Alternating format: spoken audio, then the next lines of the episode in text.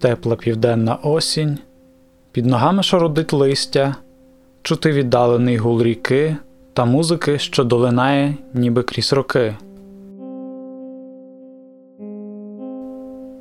Перед ошатною будівлею не працює водограй, а в її фасаді зіяє велика діра. Це другий сезон подкасту Історія з вікна, і я його ведучий Назарій Занос. Цього разу ми відправляємося до Миколаєва, аби поговорити про будівлю місцевого ліцею імені Аркаса.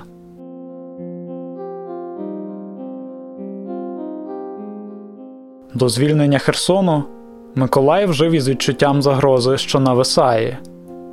Він регулярно піддавався російським обстрілам. Історикиня та екскурсоводка Анна Червак каже, що для того, аби розповісти про будівлю ліцею, потрібно повернутися в історії на більш ніж півтора століття назад, в ті часи, коли в місті створили перший навчальний заклад для жінок. 1863 році стала така нагальна потреба створення е, навчального закладу для жінок. До цього періоду жіноче жіноча освіта, жіноче просвітництво воно було більш таким домашнім, тобто дівчат е, навчали вдома. Це не було потребою, тому що Миколаїв все ж таки він мав таке більш чоловіче обличчя. Це була верф, це була побудова кораблів, і жінки займали таке місце, е, щоб вона була доброю господаркою господинною, нічого іншого. Але все ж таки потреба в гімназіях була жіночих. Наприклад, за три роки до нашої гімназії Миколаївської була відкрита жіноча гімназія в Полтаві, і вони майже нічим не відрізнялися одна від одної. І тут вже виникає такий е, сенс говорити, що освіта набуває нових таких забарвлень. В 1863 році відкривається не гімназія, а жіноче училище першого першого розряду. Це училище було для дівчаток з небагатих родин, тобто на рік родина могла заплатити 12 карбованців. Всі інші кошти отримували е, на свій заклад, отримували з імперської казни, особисто від фонду імператриці Марії Федорівни. Тому оці всі гімназії, які виникли в другій половині 19 століття, вони майже одночасно училище жіночі гімназії. Вони всі отримали назву Маріїнських Маріїнська жіноча гімназія гімназія. Чому навчали дівчат?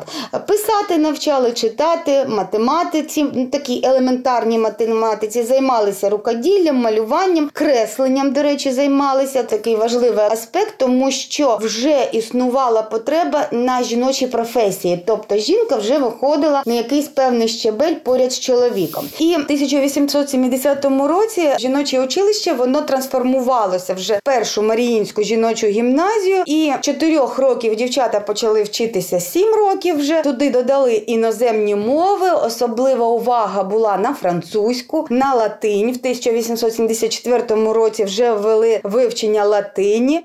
У ті часи в місті активно процвітало меценатство. Одним із тих, хто піклувався про освіту в Миколаєві, був Павло Гайдебуров. Він зафундував тодішній жіночій гімназії бібліотеку.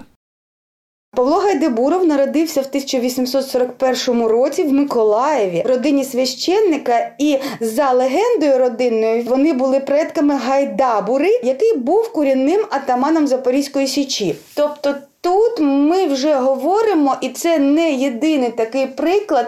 В самому Миколаєві жили багато людей, багато родин, нащадків е, козацьких отаманів, Запорізької січі. Цими відомостями ми можемо перекреслювати те, що загальновідомий факт, що до заснування Миколаєва це було суцільне дике поле, ніхто тут не жив, ніяких не було поселень. Тобто багато зараз свідчень про те, що Миколаївщина це була частина частина козацької вольниці і багато чого такого було. Отже, хто такий Павло Гайдебуров? Суспільний діяч, революціонер-демократ, ліберальний народник, журналіст, літератор, видавець. Читаючи свої лекції, публічні лекції, він отримував гонорари, і на ці гонорари він купляв книжки.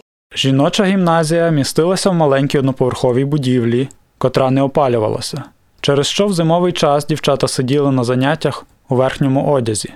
Кількість охочих навчатися постійно зростала, Тож цілком логічним кроком стало зведення нової будівлі для навчального закладу. Будівля була збудована в 1892 році. Тобто, ми маємо ще одну таку віху історичну, коли вже гімназія перейшла в нову будівлю. Була вона збудована миколаївським архітектором Євгеном Штукенбергом. Це був головний архітектор Миколаєва. Він працював в Миколаєві з 1885 по 1919 роки. Він збудував велику кількість е, пам'яток, вже пам'яток архітектури місцевого значення. До речі, і будівля гімназії теж входить до реєстру нерухомих пам'яток архітектури місцевого значення. І цей будинок е, вважався шедевром архітектури, і зараз його можна таким е, вважати, але вже зруйнованим. Отже, чому це був шедевр? Ну, по-перше, Євген Штукенберг він не зупинявся на якомусь окремому архітектурному стилі. Він поєднував стилі, і в даному випадку було поєднання стилю модерну з ренесансом, тобто щось на межі еклектики, е, що дало можливість зробити незвичайну архітектурну таку споруду, будинок, який став окрасою і наповнився от саме освітою, просвітництвом, культурним життям, наданням знань і так далі. Звісно, що навколо гімназії було висаджено хвойні дерева і був розбитий сквер. Дуже цікаво, е, що доріжки в цьому сквері були так розташовані, як смуги Андріївського прапору. І в центрі був, звісно, що розташований фонтан. Е, Миколаїв це теж можна його називати містом фонтанів, і було зрозуміло, що фонтан буде доречним. Микола Аркас надав дозвіл на зведення нової будівлі тодішньої жіночої гімназії. А у 2003 році його іменем названо навчальний заклад, що міститься у цих стінах зараз. Його постать важлива не лише для ліцею, а й для всього міста. Микола Миколаєвич Аркас це був губернатор Миколаєва. Він походив з грецької родини. Тут треба ще відмітити, що Миколаїв в 19 столітті конгломерат різних представників різних національностей, тобто будували і розвивали Миколаїв, давали гроші греки, болгари, євреї, німці, французи, англійці, архітектори англійські були. Наприклад, німецький був у нас найвидатніший директор обсерваторії Кнори. А, а, Аркаси були греками.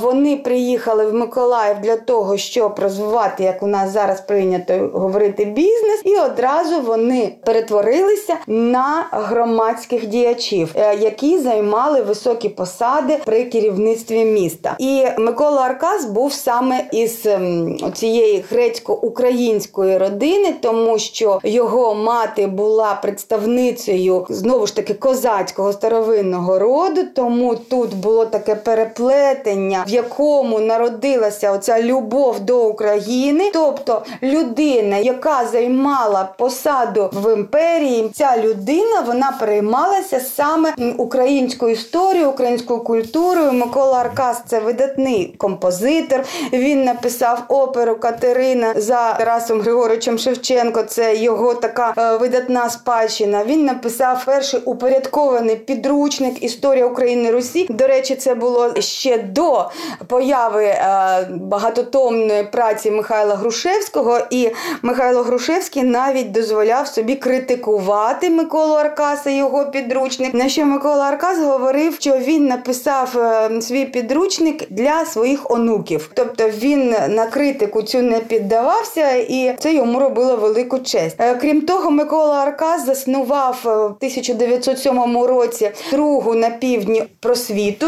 Він подивився, приїздив до Одеси, до Одеської просвіти і дивився, як там все облаштовано, і створив просвіту і присвятив її відкриття до вшанування пам'яті Тараса Григоровича Шевченка. Після визвольних змагань та окупації України більшовиками колишня жіноча гімназія перетворилась на загальноосвітню школу. За радянські часи це була просто школа, школа номер 5 яка форматувалася з часом. Ну як розвивалася реформа освітня радянська, так і школи під неї підлаштовувалися. Але і тут я хочу зазначити, що абсолютна більшість шкіл, які були в Миколаєві до 1934 року, приблизно я не буду, я не буду говорити впевнено, що саме до цього року конкретно до 30-х років, до першої половини 30-х років були україномовні україномовні. Тобто викладалося все українською мовою. Ну цьому сприяла ще й коронізація, яка у нас отримала вигляд українізації на початку становлення радянського союзу.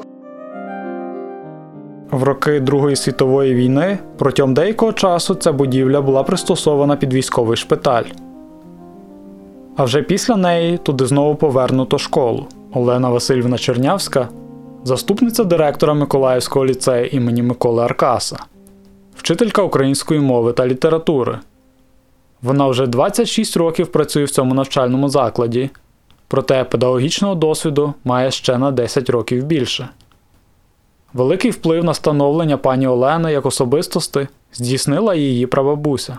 Ви знаєте, я взагалі-то скажу вам чесно, моя прабабуся полька. Її предки давно потрапили на землі півдня України.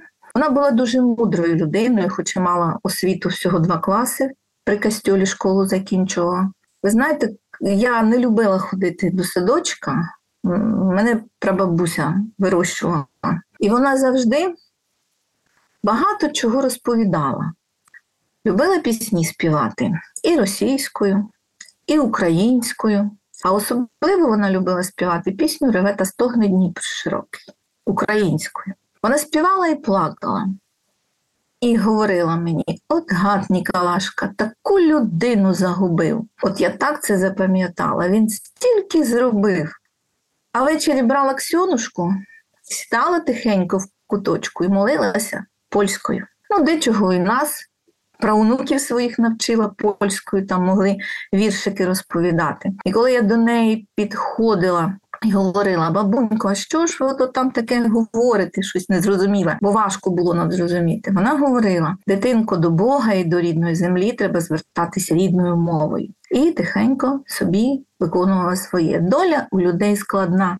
Ніхто не знає, як воно далі буде. Так склалося, що ми живемо на цій землі, це її слова. Що дідусь українець, мама в тебе українка, каже тато, ну у тата мама полька, а батько українець. Ось така мішанина. Ми живемо на цій землі, і ми повинні шанувати традиції, звичаї, ми повинні знати і мову, повинні говорити цією мовою. До речі, в неї дуже добре отримувалась говорити українською мовою, польською. Ось вона була для мене, знаєте, як приклад. В принципі, мудра була дуже людина, дуже спокійна, врівноважена. Мені здається, іноді багатьом нам сьогодні, от саме цієї рівноваги. Не вистачає такої якоїсь, знаєте, внутрішньої культури не вистачає. Свою освітню кар'єру пані Олена починала не з викладання української. Чесно кажучи, за своїм першим фахом я вчитель російської мови та літератури. І, і прийшла, до речі, до гімназії, викладала російську мову. Літератури не було, але була російська мова. Але це було в 1997 році. А до того свою трудову діяльність я розпочинала, ну ще буде зараз цікавіше, у місті Донецьку. У мене чоловік, донеччанин, корінний, він з самого міста Донецька. І коли ми одружились, ми поїхали жити туди до батьків. Така от у мене історія народився син. Я вийшла на роботу, вчителем російської мови працювала літератури у середній школі номер 28 міста Донецька. І, до речі, ну так доля вже склалась, мабуть, українську мову я почала викладати саме там. У моєму класі, де я була класним керівником, Звільнилась вчителька після нового року, і залишились години, які нікому було віддати. Ви знаєте, це був кінець 80-х років, і був страшенний дефіцит там вчителів української мови та літератури. Я ніколи не забуду в житті, як викликав директор до себе в кабінет на перерві всіх вчителів російської мови і почав опитувати. Скажіть, шановні, хто знає українську мову? І одразу почалось: я дочка військового, я не вивчала. А я дружина військового, я теж не знаю української мови. Інша вчителька вже літньо говорить, я взагалі заслужена вчительська Російської Федерації, чоловік військовий. Ні. Я прийшла останньою, я не знала, що там мало відбутись. І мене запитали: ну скажіть, хоч ви вона сильно, а ви вчили українську? Кажу, а як же? Кажу, я вчила українську мову в школі. Скажіть хоч два слова українською мовою. І перше, що спало на думку, ви не повірите, гімн Франка.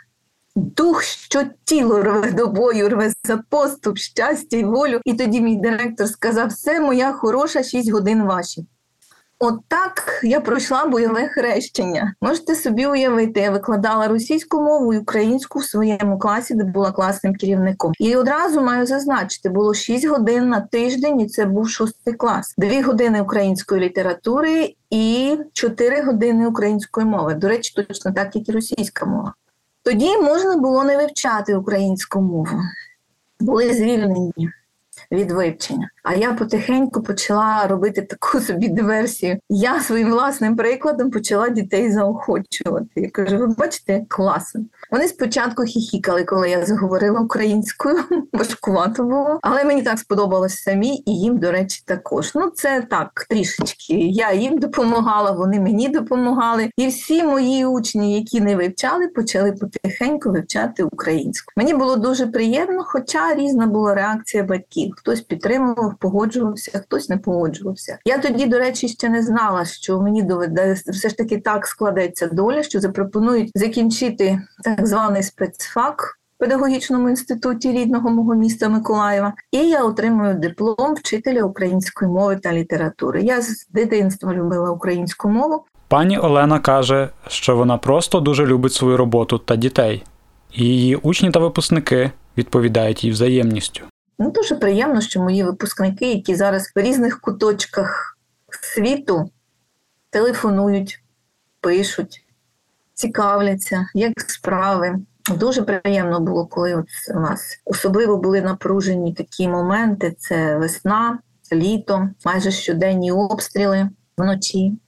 Страшно, скажу відверто. З Сполучених Штатів Америки діти телефонували вночі, коли літять ці ракети, дітки телефонують, питають, як ви там. Кажу, та все нормально, тримаємось. Але було дійсно дуже приємно цим діткам вже по 40 років, а то і за 40, мабуть.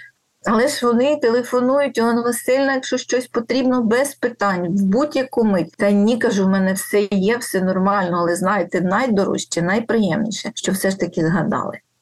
Окрім того, що викладання в гімназії велося українською мовою, в ній також не бракувало активностей, що формували громадянську позицію учнів та українськість в російськомовному місті, наприклад, аркасівські читання, спортивні козацькі розваги, діяла капела бандуристів. Цього року заклад має святкувати 30-ліття. Проте, за яких це відбуватиметься обставин, сказати важко.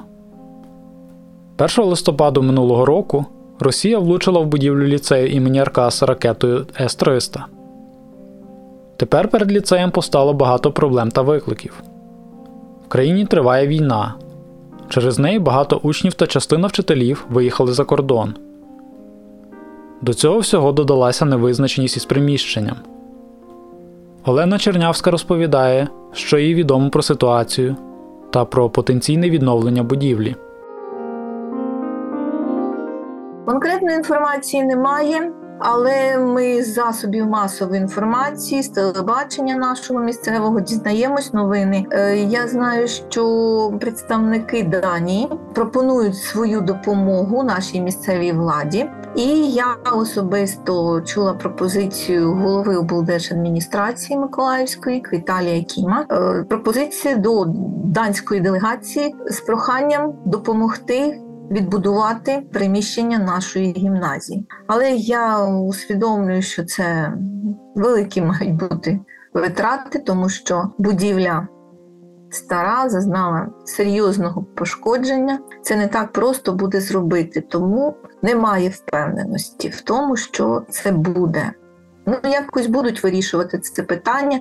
Наші батьки намагались з'ясувати, яка ж доля нашого закладу, але нам пояснили, що не час зараз цим займатися, тому що є проблеми серйозніші, складніші. Управління освіти, міська рада, облдержадміністрація знають про цю проблему і намагаються якимось чином її вирішити. А ми поки чекаємо, коли нам хоч законсервують ту страшенну рану, я не знаю навіть як по-іншому назвати, тому що ракета влучила прямо у портал центральний, це вхідний вхід до гімназії. Від удару рухнула частина фасадної стіни, якраз два, раз, два, три кабінети. Два другий поверх, до речі, чудова картина галереї, 18-й кабінет. Так довго ми збирали картини. Страшно було на це дивитись дуже боляче. Ми що змогли витягнули звідти, звичайно, зруйнованого кабінету, але там дуже небезпечно було, тому що сипеться все згори. Ну, Кабінет української мови на першому поверсі. До речі, мій робочий кабінет я там працювала як вчитель. Так, і дуже сильно постраждав поруч кабінет музей історії гімназії. У нас такий кабінет був в гімназії, дуже любили ми всі його, проводили там свої наукові зібрання, екскурсії проводили, гості наші завжди там бували. На сьогодні там тріщини величезні по стінах пішли. Ну, будівля не опалюється, звичайно, вікон немає. Так прикрили їх тимчасово, звичайно, вікна. Але коли це все буде відновлюватись, поки ніхто не знає. Знаєте, дуже боляче, так довго все вибудовували. Так важко було. 30 років буде гімназії, і з 30 років 26 я працюю в цьому закладі. Так що я пам'ятаю, як все було спочатку, і як було вже от буквально перед війною. І так миттєво все зруйнувати. Це не просто зруйнована будівля, це людські долі. Добре, звичайно, що ніхто не загинув, жертв не було, але моральна шкода була значна. Принаймні, наш директор, який започаткував цей заклад Бережний Сергій Васильович, який багато років віддав, ну 30 років свого життя. Це була його ідея. Концепція цього закладу будувалась саме Сергієм Васильовичем. Він створював, збирав педагогічний колектив. Він багато-багато зусиль доклав для того, щоб наш заклад став таким, яким він був. І ви знаєте, коли він це все побачив, він не міг сказати жодного слова. Він просто не витримав, він дуже сильно захворів, і саме за станом здоров'я він звільнився з роботи, тому що ну, тут важко щось говорити і далі коментувати. Журналістка Марічка Поплавскайте, учениця пані Олени та випускниця. На той час першої української гімназії імені Аркаса. Марічка дуже вдячна батькам, що свого часу вони зупинили свій вибір саме на цьому закладі. Вона вважає, що в гімназії її готували стати важливими для України людьми. Найбільше свято в році це навіть не 1 вересня і не останній дзвоник. Це було 1 грудня. До речі, що співпадало з е, референдумом. Е, про незалежність України в нас була ем, був день гімназії, якби е, свято нашої е, школи. Ем, воно відбувалося зазвичай в театрі, тобто гімназія домовлялася з одним з театрів, і туди приходили всі учні, батьки, і кожен клас готував якийсь виступ від себе, і там нагороджували найкращих учнів. Ну тобто там були свої традиції пов'язані з цим днем.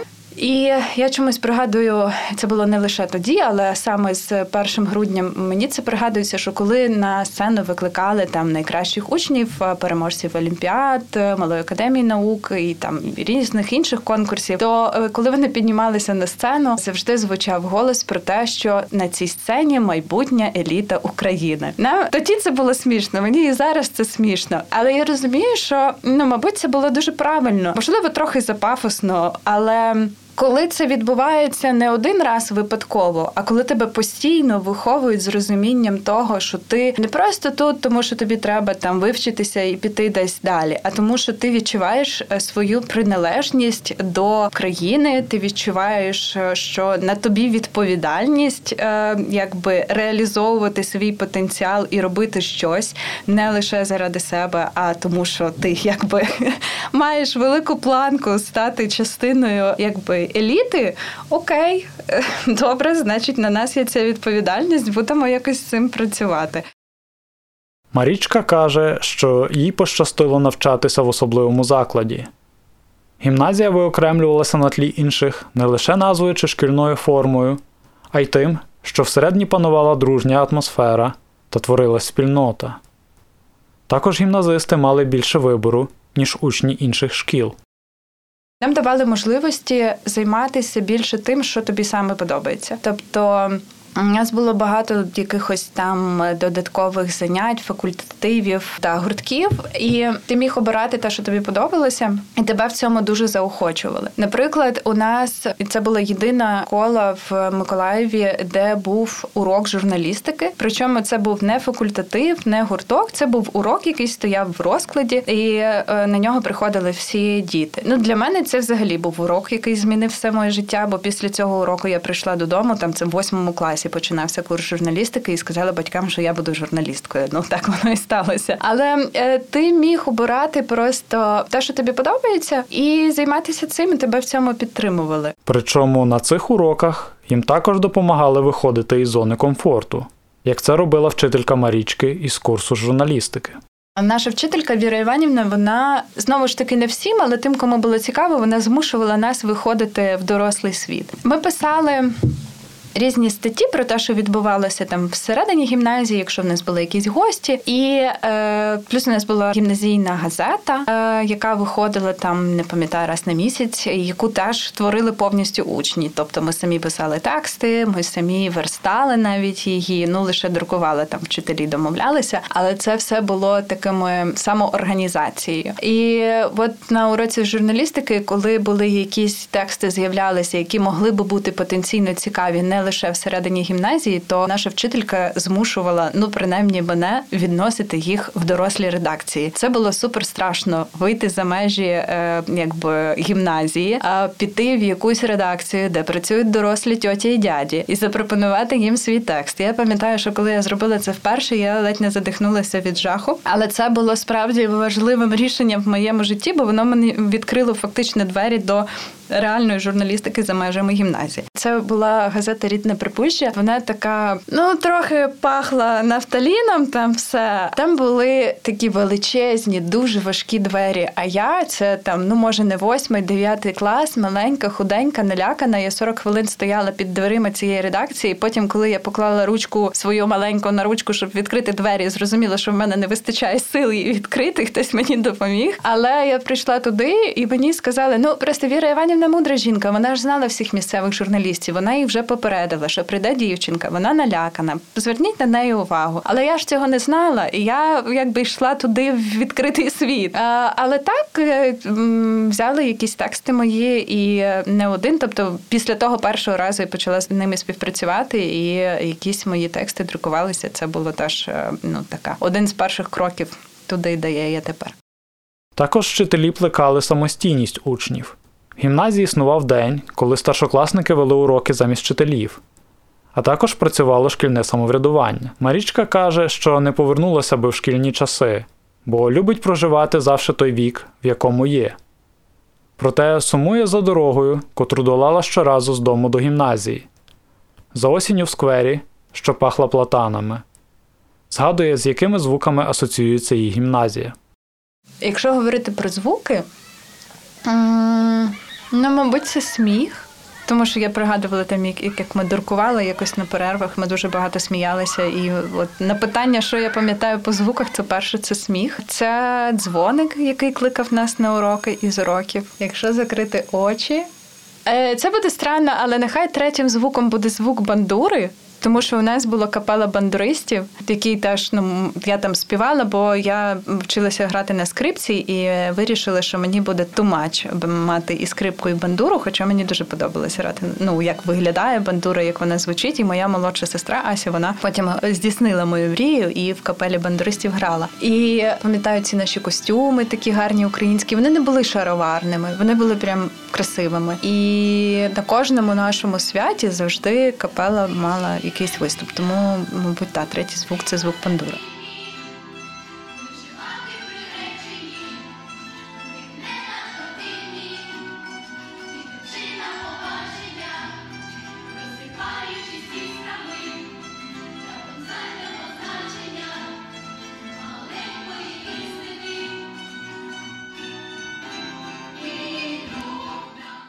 Довколишня територія була насичена різними цікавими звуками і в часи жіночої гімназії.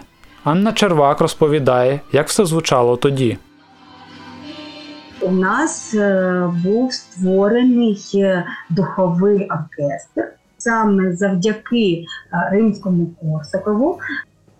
Ще один такий дуже гучний такий був звук. Біля гімназії була розташована ж будівля командира флоту, і на ганку будівлі біля, біля будівлі розташована була гармата, турецька гармата.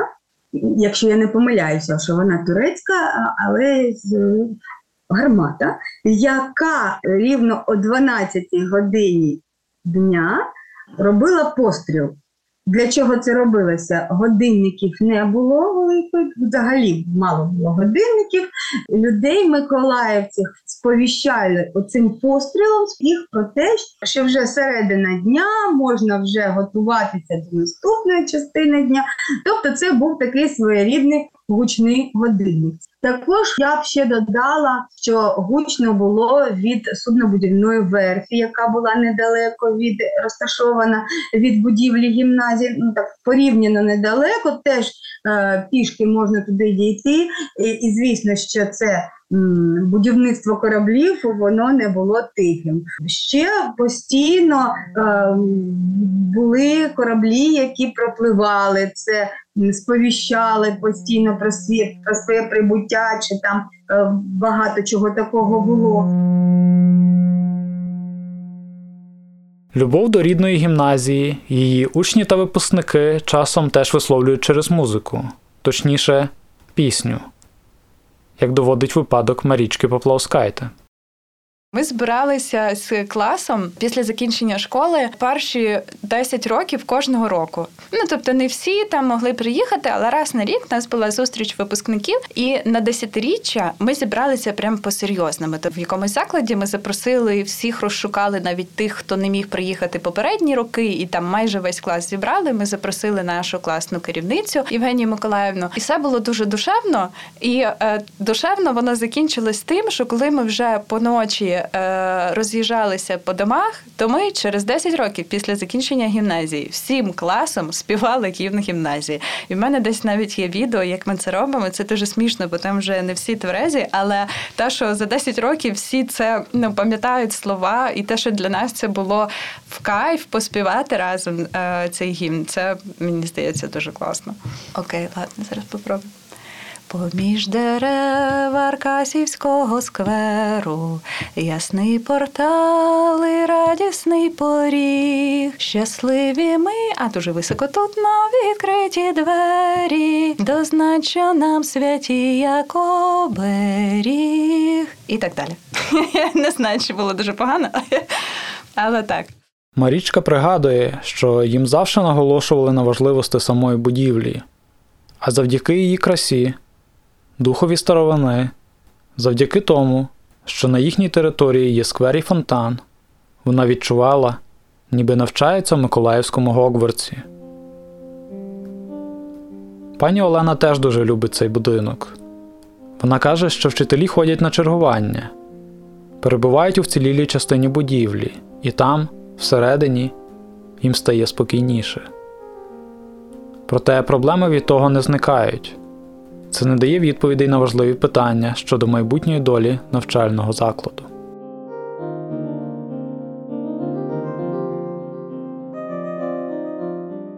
нам говорять, що можливо нас в інше приміщення переведуть, можливо, об'єднають з іншим навчальним закладом. На сьогодні нам нічого управління освіти не говорить про нашу майбутню долю, що на нас чекає. Як правило, поставлять вже перед фактом, що воно буде і як. Обіцяють зберегти. Наш навчальний заклад Е, офіційно нам дозволили проводити набір дітей до 5 класу. Це радує, це вже хоч якась перспектива є. А от коли ми зможемо повернутися і працювати в стінах рідного навчального закладу, нашої будівлі, то звичайно ніхто не знає. Ну, по-перше, має закінчитись війна. Це окрема, дуже болюча тема, бо мир нам потрібен усім понад усе. Це просто це дійсно жах. Такого не повинно бути. Але якщо воно є, то треба набиратись мужності, терпіння і боротись в першу чергу. Проте всі старання вчительського колективу, вкладання душі в рідний навчальний заклад не минуло намарне. Як можна легко зрозуміти зі слів Марічки, їм вдалося за ці роки побудувати міцну спільноту, що дає велику надію на майбутнє відродження та відбудову. Знову ж таки про відчуття приналежності до місця, коли це сталося, і коли ми почали одне одному писати, то я писала нашому директору Сергію Васильовичу: якщо треба будь-яка допомога, не знаю, приїхати розібрати завал або організувати кампанію зборів збору коштів на відбудову гімназії, то я ін. Тільки скажіть, що треба, і я включуся. Я підозрюю, що я така не одна. Тому я впевнена в тому, що її відбудують, просто залежить від того, як далі будуть розвиватися події, коли це буде доречно і можливо зробити. Але так. на кубанських вікнах. Я заблукаю, а може впізнаю свою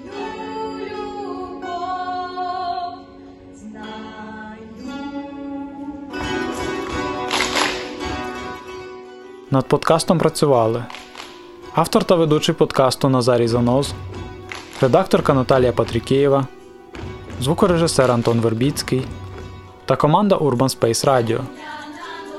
Другий сезон подкасту Історія з вікна створено за фінансової підтримки Європейського Союзу і Федерального міністерства економічного співробітництва та розвитку Німеччини БМЦ.